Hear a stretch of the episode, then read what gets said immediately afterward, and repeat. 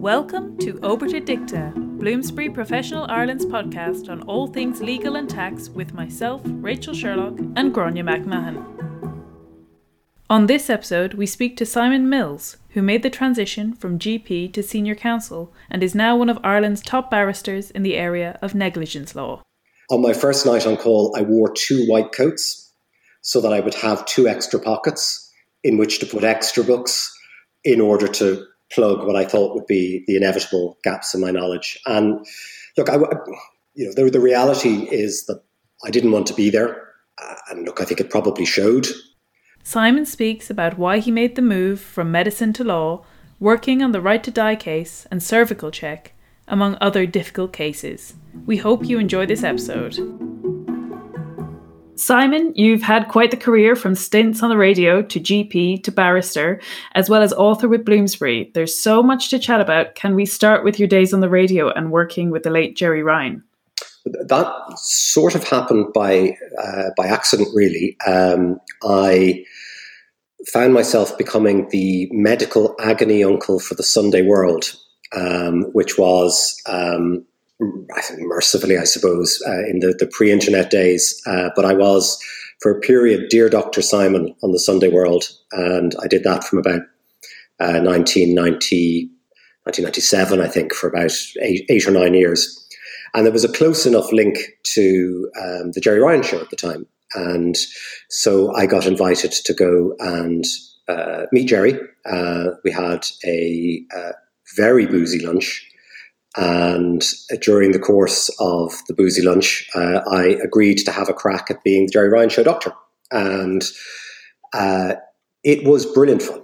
Uh, it, it's, it's one of those things that um, uh, I think everybody, you're, not, you're not normal if you don't feel nervous going on live radio or in, in any form of, of live media.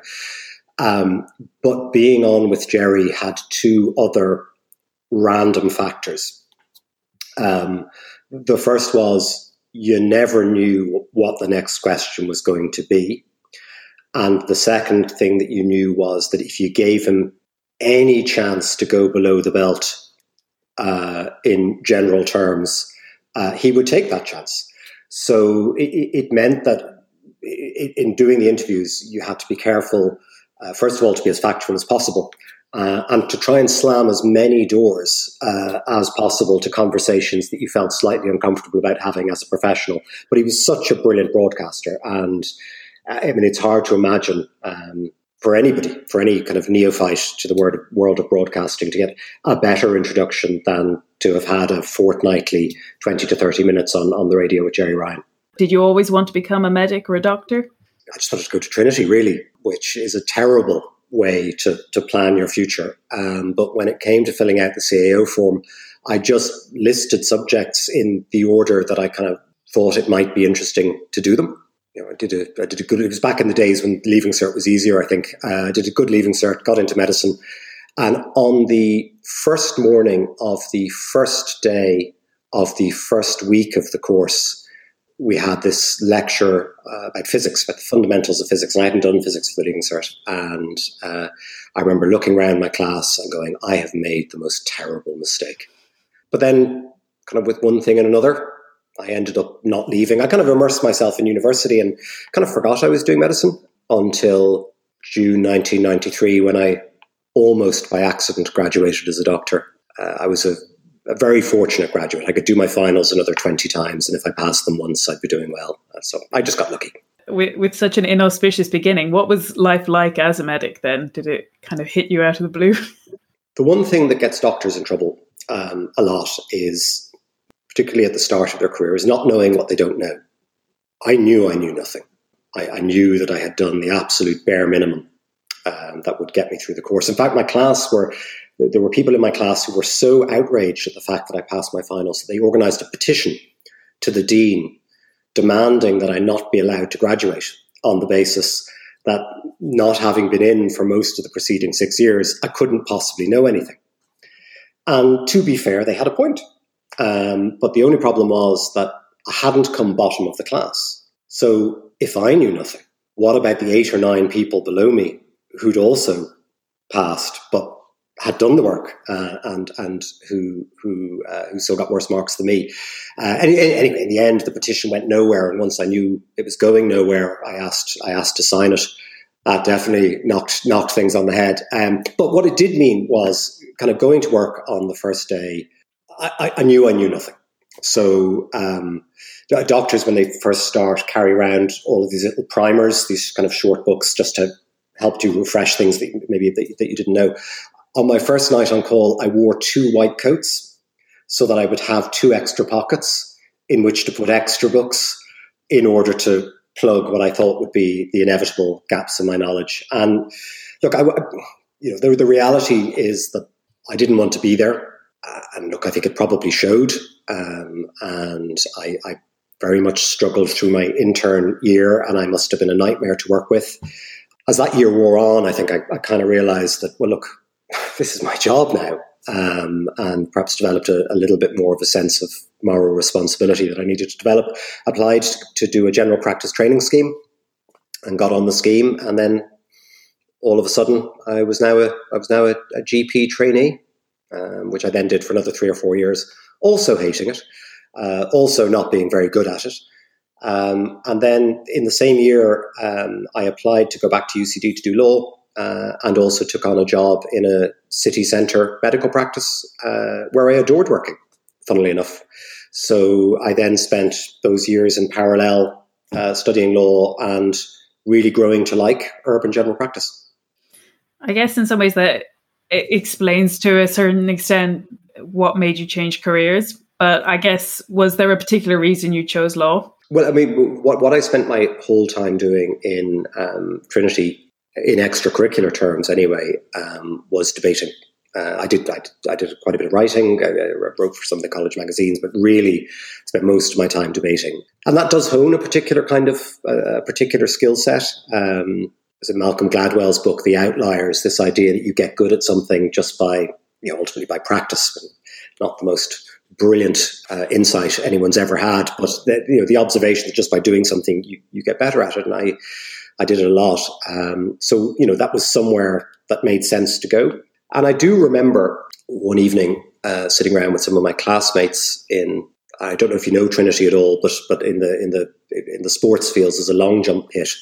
And for some reason, at the end of a very long night, we were all sitting really quite drunk in the long jump pit. And two of my classmates turned around to me and said, You are going to be a terrible doctor, although the, the word they used wasn't terrible. I wouldn't go anywhere near you as a doctor. Um, and fair point. But you know, I think he'd be a brilliant lawyer. And then in fifth year in medical school, I did rubbish in all my exams, except that there was one on medical law, and I came uh, quite high up in the class, and there was one on medical ethics, and I came quite high up in the class, which is slightly ironic given my attitude to my medical education. And you know, it just started to dawn on me that that you know that if I had an aptitude for anything, that was probably what I had an aptitude for, and then uh, in fifth year, my eldest daughter was born, so I kind of had to get a job and I had to graduate and I had to do all of that kind of stuff. So it was at the end of the GP training scheme. I was away in South Africa with some friends, and one evening, I literally had sitting on this bench staring at Table Mountain. They light Table Mountain up until the small hours of the morning. The lights went out, and I was sitting in the complete darkness. And I just had one of those moments where, what the hell am I going to do? There and then I thought, when we get back to Dublin, I'm going to apply to do law and take it from there. Simon, can I talk to you about uh, the rise to senior counsel? Because I know that you were junior counsel in 2002, and then, if I'm correct, it was 2018 that you became senior counsel. A lot of barristers tend to be a little bit um, wary of taking silk. So, what was that journey like for you? I had reached the point where I just thought it might be more interesting to be a senior counsel. Um, and people do it for all sorts of reasons. I mean, people people do it because they're absolutely swamped as junior counsel and feel that uh, they, that their quality of their life will improve slightly if they if they take silk. People, so people do it for all sorts of reasons. I, it just felt to me like it was probably the right time. I felt that um, there were enough indications coming from clients to suggest that they might trust me with cases if I if I uh, took silk. And I also, because I started later than other people, so I, I, I came down to the bar at age 32 instead of kind of 24, 25, and lots of other people. uh, would would come back uh, come down to the bar. I felt maybe I had to move there slightly sooner if I was going to do it at young enough an age to uh, have a reasonable career at it and, and, and, spend a reasonable time doing it. So you know, it just it felt like the right time. Um, um, if the application had been knocked back, I'd have shrugged and done it again and applied again in a year or two's time you know, so so sorry. So one of the one other element is like I did keep asking myself, well, look, if you got to the end of your career and you hadn't taken silk, what would you think? Uh, and I think I'd have regarded it as a missed opportunity. So I, it just felt like the right time and felt like something that I'd regret not doing. When you say it felt like the right time, going back to when you became a barrister, did you feel like this is it? I have landed. This is what I wanted to do. Did the work start coming from the start? Or you know because it was it was pretty you know a, a big risk to take going from being a gp to a barrister where you know for the first few years it's really hard to get money. But I suppose, I suppose two things are true. The first is it wasn't maybe as much of a risk for me as it was for other people because i was allowed to continue practicing as a gp so you know, nominally by day I was a barrister and by night I was a GP. It was kind of the world's worst superhero. Um, so I did I did that for from 2000 or whenever whenever I went. So I went down to the bar 2002. So from 2002 to 2011. So for the first nine years, I, I, I was a GP and a barrister at the same time. So that took some of the risk out of it. But yeah, I mean, for the first one of the one of the, the funny things about the first five or six months of lockdown, maybe the first three or four months of lockdown, it was it was like being a, a second or third year junior counsel again because I was kind of sitting at home checking my email 20 times a day, just waiting for something to happen uh, because nothing was happening. Nobody knew what was going to happen with the court. So we did bring back that slightly uncomfortable memory. But I felt less unease about it than I know a lot of colleagues do, um, in, in part because I was getting you know some work. So there was always that slight sense of forward momentum but also I didn't absolutely need it to succeed because, sure, look, worst case scenario, I could go back to being a GP and having learned to really like it, um, that was a lot less of a uh, a grim prospect than maybe it had been at around the time that I was applying. Mm. Does that make sense? No, that absolutely makes sense. And like, did you feel going back to that when when when you became a barrister? Was it like this is it? Like this is the light bulb moment that I've been waiting for. This is what I love. Yeah, there's a bit of a bit of that. I mean, my, my my my real dream remains to have my own radio show. That's what I, that's what I'd really like to do. Um, the uh, you know, re- recurring dream of of, of uh, turning up to the Gerry Ryan show uh, when I used to do it, and they said, "Gerry's not in today. Can you take over?" Absent that, absent somebody giving me my own radio show, uh, I mean, it's it's you know it, it's a brilliant job, and it's a it's a it's a brilliant job for lots of reasons. You're let into people's lives at a time of the most remarkable crisis. And on the flip side, because I do I do work in the civil side, I do work for both plaintiffs and defendants. Again, you come into somebody's life where they either where they believe themselves to have been terribly injured by a doctor's wrongdoing or a dentist's wrongdoing, or where they actually have been injured. And again, you've got to help them through that process and either lead them to the point where the, the law does its inadequate best to try and set them back where they were before they were injured, or or where they, they have to accept that, that, that there isn't a case and it may be time to, to put that away and, and, and get on with their lives. So there are a lot of times when meeting clients and dealing with institutions in cases, it, it does feel a little bit like being back in a general practice with my with my stethoscope around my neck. Um, so so that part of it you know, is almost common to both professions. I mean, for all that people laugh at lawyers and think that they're, you know, I remember one of our lecturers describing the law as a caring profession when we were in university, and we all laughed our heads off. But actually, when you're in a room with a client and when you're helping somebody through a crisis, there is that element of it. And then the other element about it that, that is very different, um, which is that I, I never found medicine very intellectually interesting. I, I, knew I was never going to be a, a, Nobel Prize winner in medicine. I was never going to push the frontiers. And then a lot of what medicine involves involves uh, working your way through a list. It's quite algorithmic. You've come to see me today. You tell me you've got a pain. Right. Well, the next thing I need to know is what kind of pain it is. I need to know where it is. And you work your way through a list. And in truth, there can only be two or three answers. Um, where with law, there can be this amazing alchemy of um, facts, uh, legal arguments, the scope to to make new law, to think about um, um, how you weave those together in a, in a narrative that ultimately best assists a court, best helps your client, um, best makes the argument, and and, and, and having that uh, additional element, I think, is the bit that, that, that really appeals. You sound like someone who likes to be constantly challenged in their work. And one question I have for you is Do you feel constantly challenged in your work?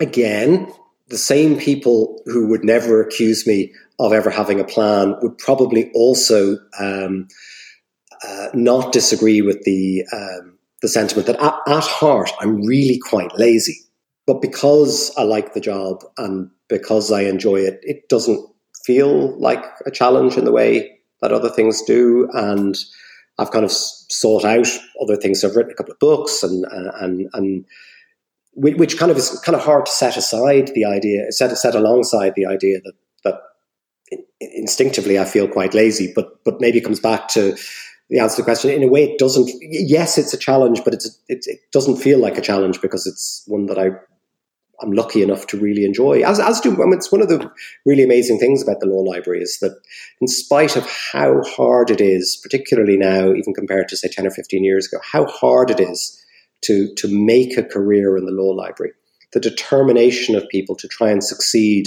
is, I think, a testimony to how interesting the job uh, can be and the rewards that it offered. I mean, if, if, if lawyers were really interested in money, um, which is which is the the common lazy notion. They'd go and do something else that is far more instantly rewarding for the kind of self starters who succeed in the in, in, in the law library. So it is it is about that that bit more. Um, uh, and like I say, I think it, it is in part because I don't enjoy it that I, I don't recognise the sense of challenge.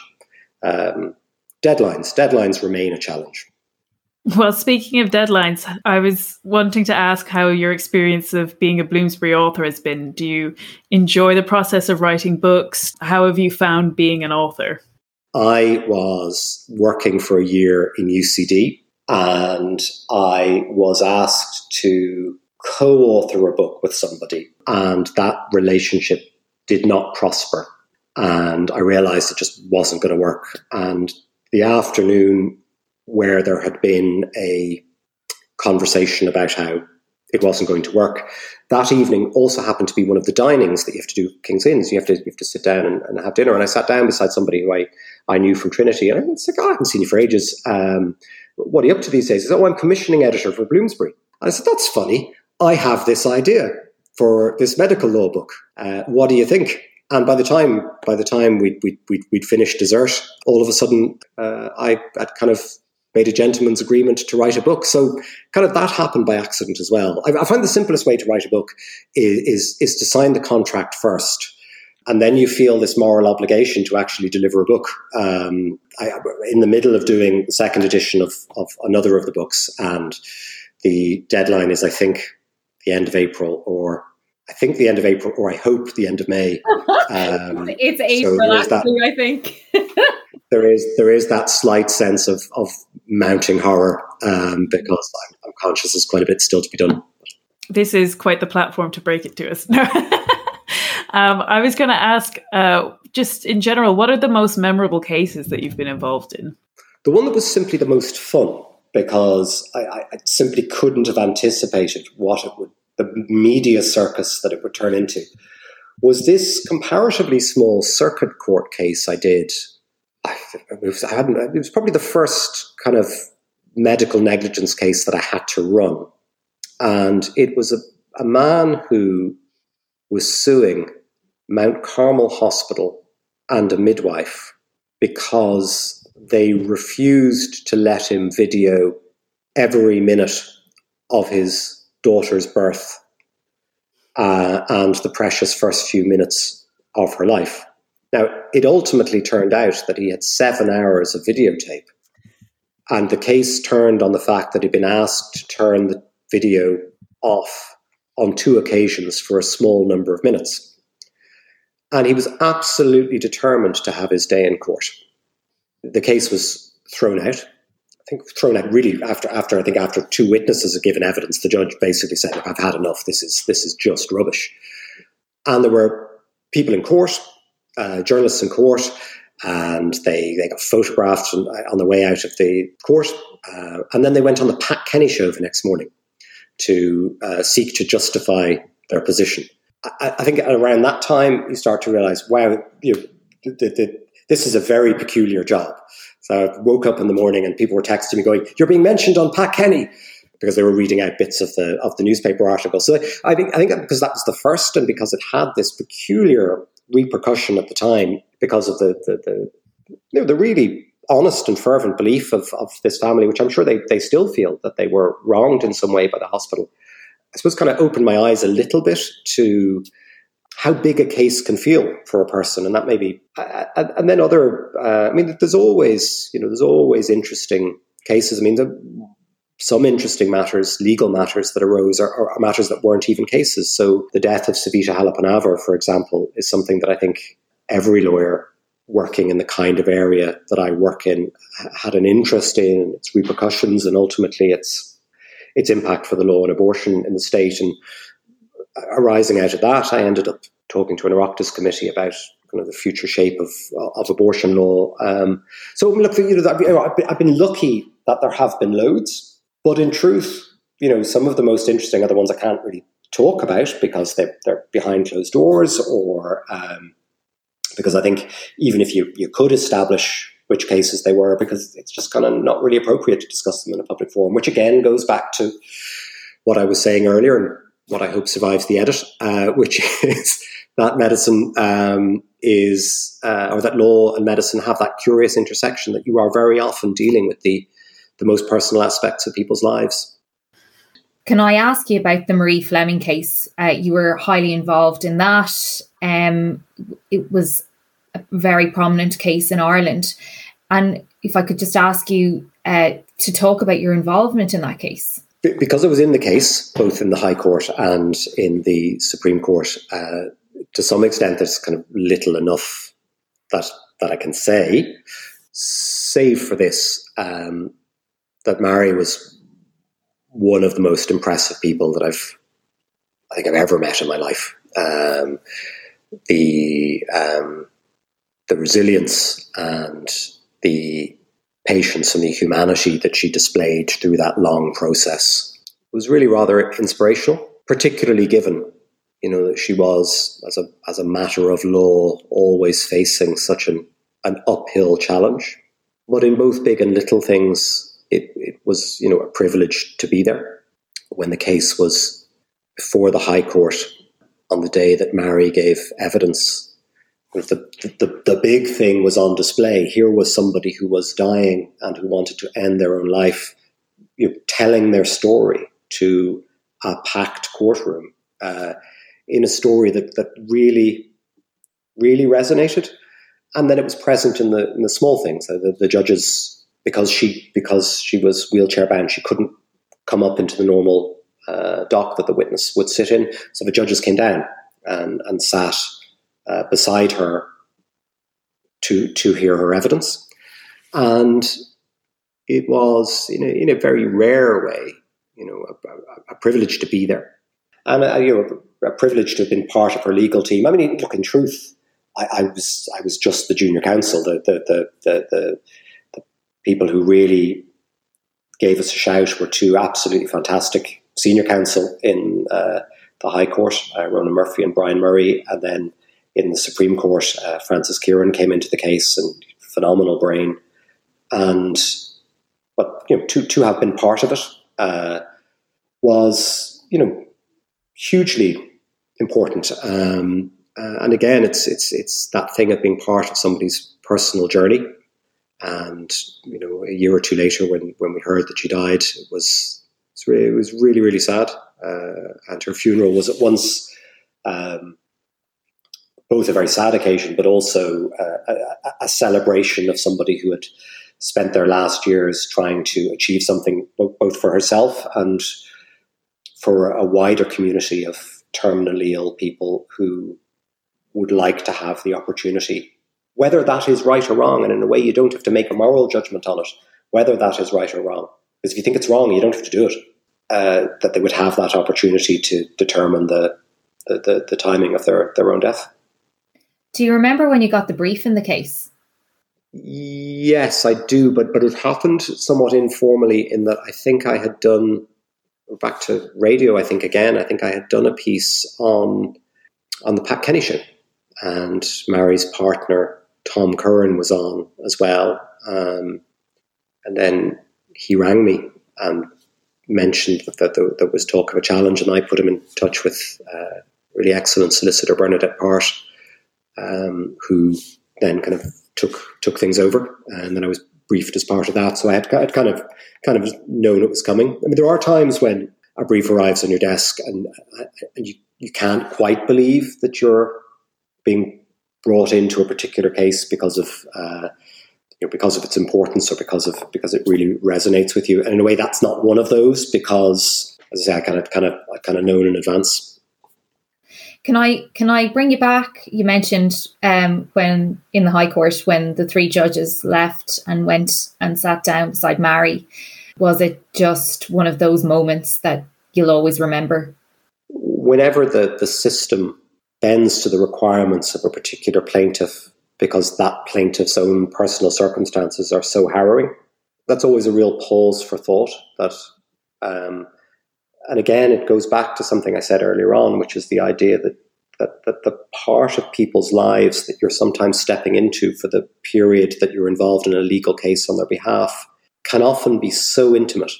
Uh, and that was a reminder of one of those intimate moments. But, you know, I've, I've, I've been at, at a woman's bedside uh, as she was dying for the purpose of taking evidence from her. As I say, those moments bring home to you um, the the challenging circumstances in, in, in which people have to live and sometimes die in this state. How do you deal with the emotional impact of cases like that? Well, the, the, the, the glib answer, I suspect, is that actually you just get used to it. It's just the job. But it may also be, and, and maybe it's not, uh, maybe you don't deal with it. Um, maybe you just get on, you go on to the next gig and the gig after that and the gig after that and and, and maybe you don't ultimately ever slow down and, and, and think about it and maybe it'll occur to me again. But the, the third answer is probably that it's a doctor. Um, and the reality is, in general, it doesn't matter how well or how badly a case goes, you're not going to find yourself up to your wrists in blood, squeezing somebody's heart, trying to get it going again. That only ever happened to me once, but I, you know, as I say it to you, I can see it far more vividly than you know anything that ever happened in a courtroom. Um, and you know, probably easier to have a, a sense of perspective on a more serious topic, and I, I, know you're limited in what you can talk about here, but you have been involved in the cervical check cases we're going through a time now where pandemic people aren't being screened for cancers as much as they should be, for example. But where do you think we're going to end up when we come out of the pandemic? Do you do you see that there's going to be a sea of cases coming through the courts for negligence? It's hard to know. Mm. Um, there's two parts to the answer to your question. The first is a backwards looking part, and the second is a forward looking part. One of the, the really difficult things that all of the cervical cancer cases um, bring to the fore is that there is a difference between screening and ordinary medical care. Um, and screening isn't designed to specifically diagnose you or to diagnose me. The hope is that it will. Um, it's designed to work across a whole population. But built into that is the fact that because it is a population based system, people, patients, conditions will fall through the crack, cracks. Uh, and you see it too in vaccination schemes. So, vaccinate, vaccination scheme is about making the population better. It may well be that even with the best vaccine in the world, there will be people who will have an idiosyncratic reaction.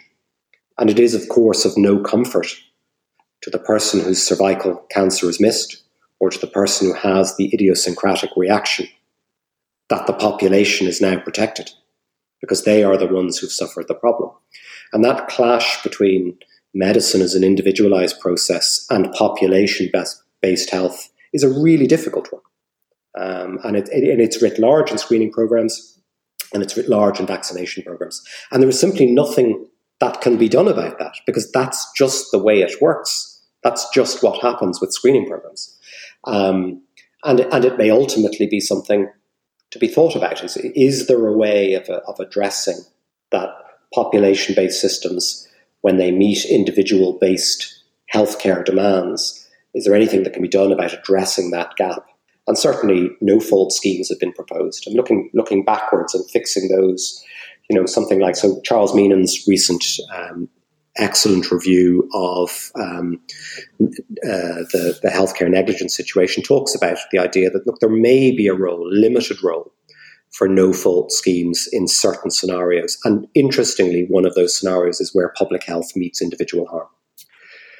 Looking forward, which is the, another limb of the question that you asked me, negligence is always to be judged by um, did you fall short of the standards of the equivalent clinician acting with ordinary care in similar situations? So, is a healthcare system that was unable to have clinics because of legitimate public health arguments and we can park the question, the fight about whether they're correct public health arguments, but legitimate public health arguments in that they're bona fide and they're reasoned, uh, that have been put forward and have led to uh, clinics being cancelled. Is that negligent? Um, and there's an argument to say, no, it's, it's the very opposite of negligent on the public health basis. But if I'm the person whose cancer was missed because my clinic didn't happen, well, how do I feel about that argument? And that is a future iteration of the same principle that doc, if my clinic is cancelled, I can't diagnose your cancer. I'm not, surely I cannot be negligent if I didn't have the opportunity of seeing you. Now, there may be exceptions to that, which is that somebody may well have rung with symptoms that were so obviously the sign of cancer in their particular case, that some arrangement should have been made by any competent system to arrange to see them.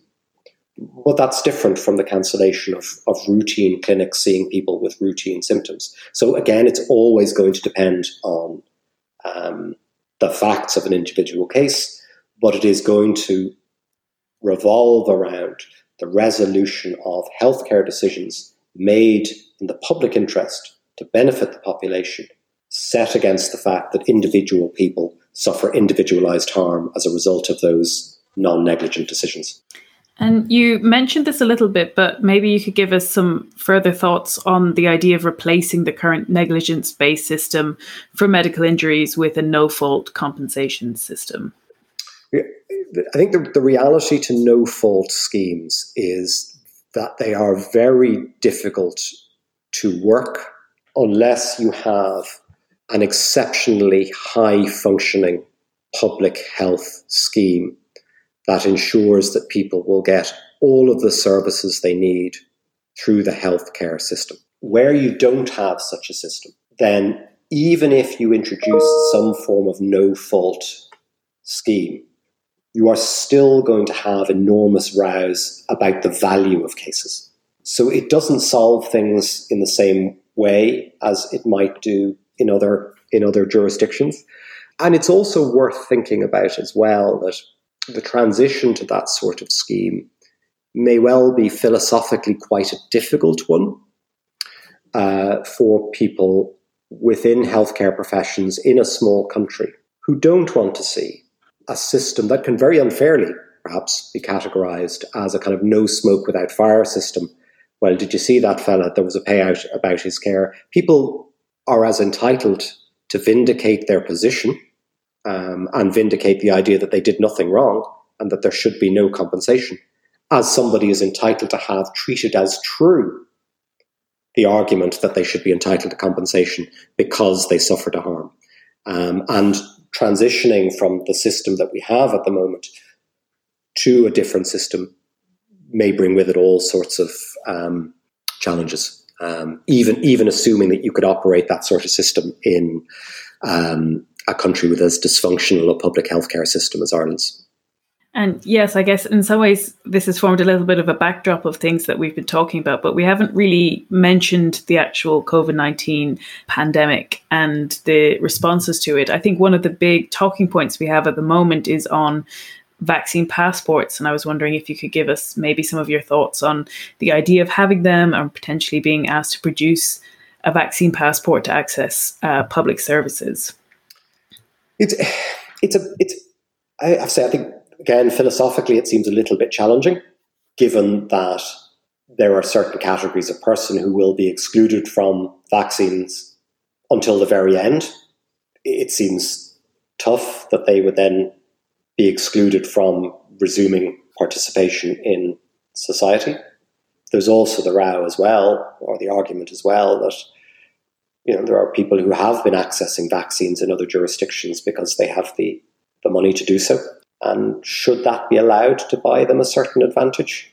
Probably it shouldn't.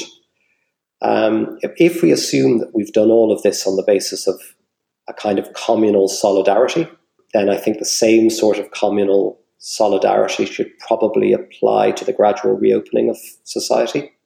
That's not to say that there, there are not arguments that can be made.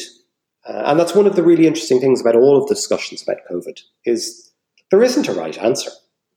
You know, the reality is, however you legislate for this, however you police it, you're going to be wrong in, in one direction or other. Mm.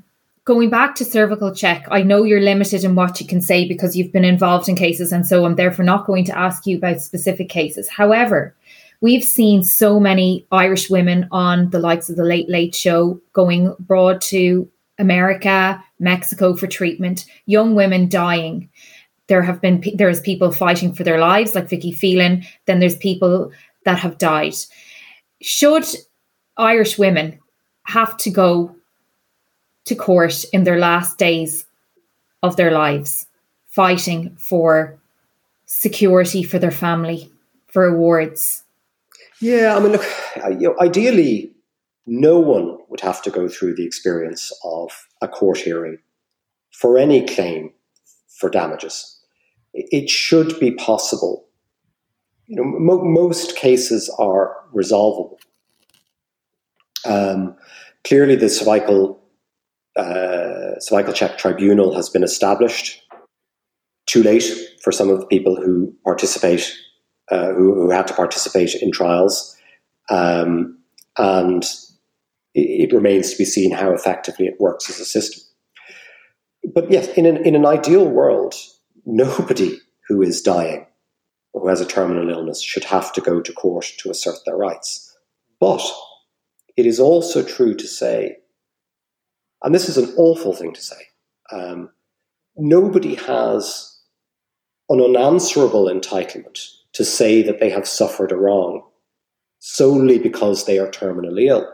Mm. It, it doesn't necessarily follow that because, and I'm conscious of how awful this sounds, and I don't mean it to sound awful, but I am dying.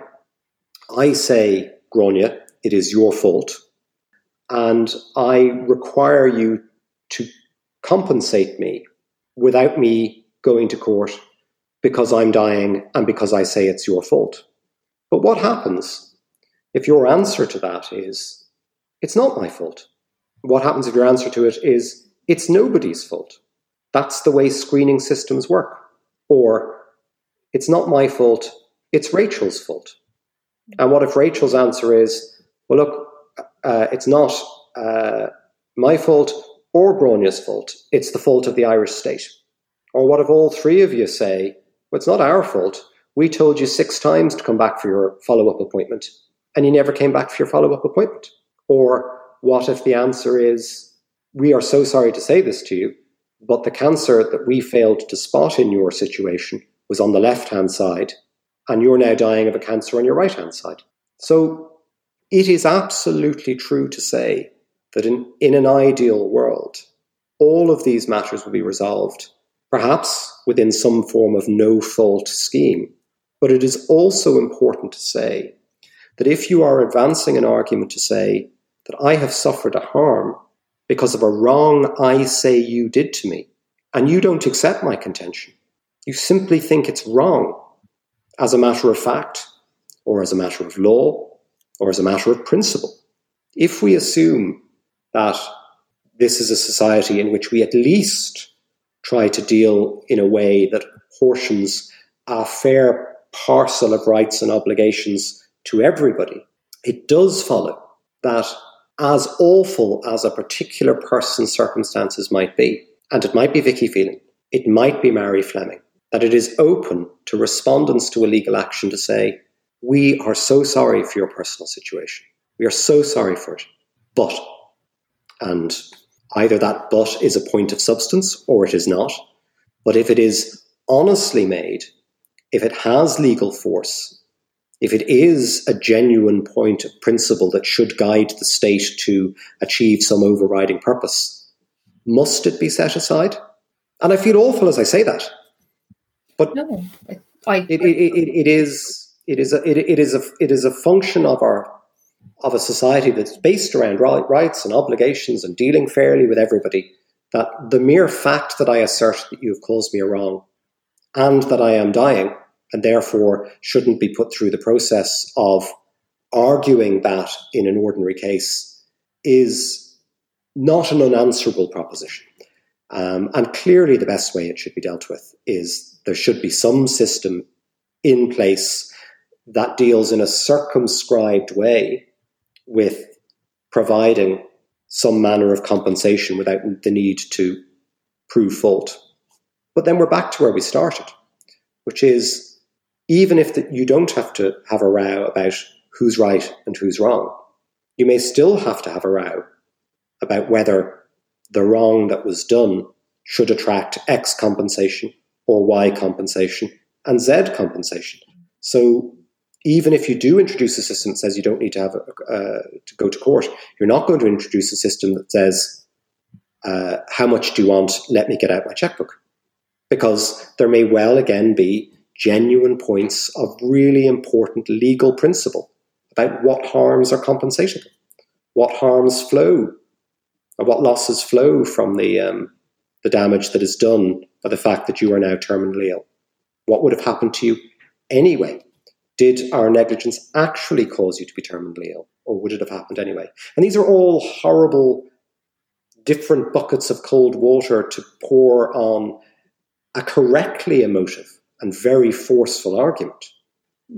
But there isn't there isn't a neat resolution to it. I wish there was. Mm. And you can assume that if there was a neat, simple political solution to it, uh, you know, a government would embrace it in the blink of an eye. Yeah. And all food for thought, I suppose, Simon, going forward.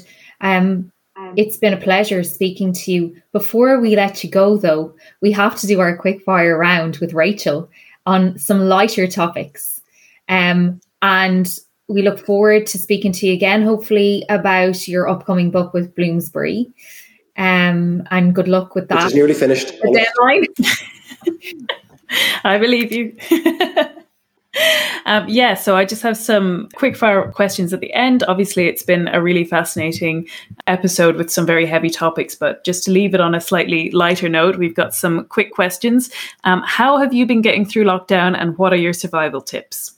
Um, I, have done every possible cliche. So, uh, breaking bread or baking bread, uh, um, playing musical instruments, uh, exercise, um, and uh, so, so I've kind of I've kind of kind of ticked every cliche box. I haven't done anything wildly exciting, new or original. I did I did go for my despite having grown up by the sea. Um, I loathe swimming in the sea. I did go for my first sea swim last week. And I regard that box as firmly ticked. Well, then I'm just about to ask what are your three things to bring to a desert island? But I think we can now safely assume you would probably not enjoy being on a desert island. No, sorry, no, I'd love to be. Jeez, I'd love to be on a desert island. Uh, no, no, no, no. You're confusing two different things. Uh, you're, you're confusing swimming in cold sea and swimming in lovely tropical sea. So uh, I would bring uh, I, I, I, I bring uh, a cricket bowling machine so that I could just while away the hours um, waiting to be rescued uh, playing cricket. I would bring uh, some kind of snorkeling stuff so that I could enjoy uh, the the lovely sea, and I'd bring I'd bring some in true desert island disc style. I'd bring some manner of great work of literature like the complete Dickens or the complete Shakespeare or something like that for reading material, uh, kindling, and toilet paper. Looking towards happier times when the world does open up, where will be the first place you want to go on holiday? One of the kids, uh, the, the, the, boy really wants to go to Sri Lanka for some reason. One of the girls uh, really likes the Durrells and wants to go to Corfu.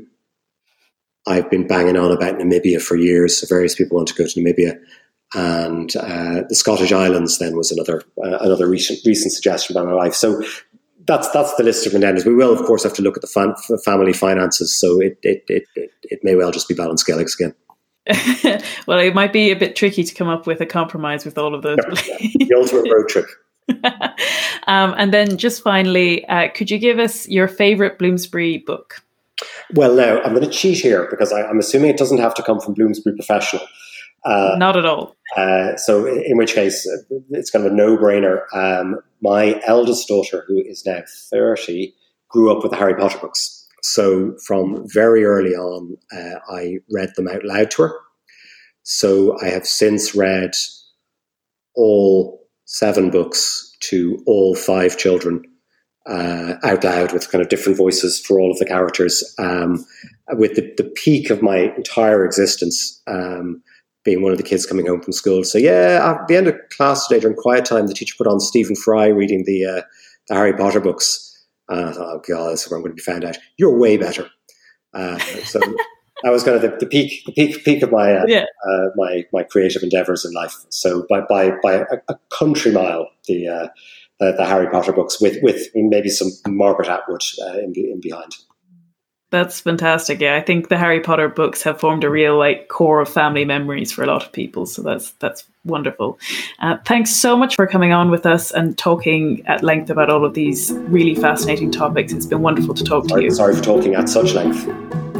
That's it for this episode of Obiter Dicta. Coming up next time, we speak to Dr. David Kenny, Associate Professor of Law at Trinity College, about constitutional issues arising from COVID 19 and other topics. Thanks for listening.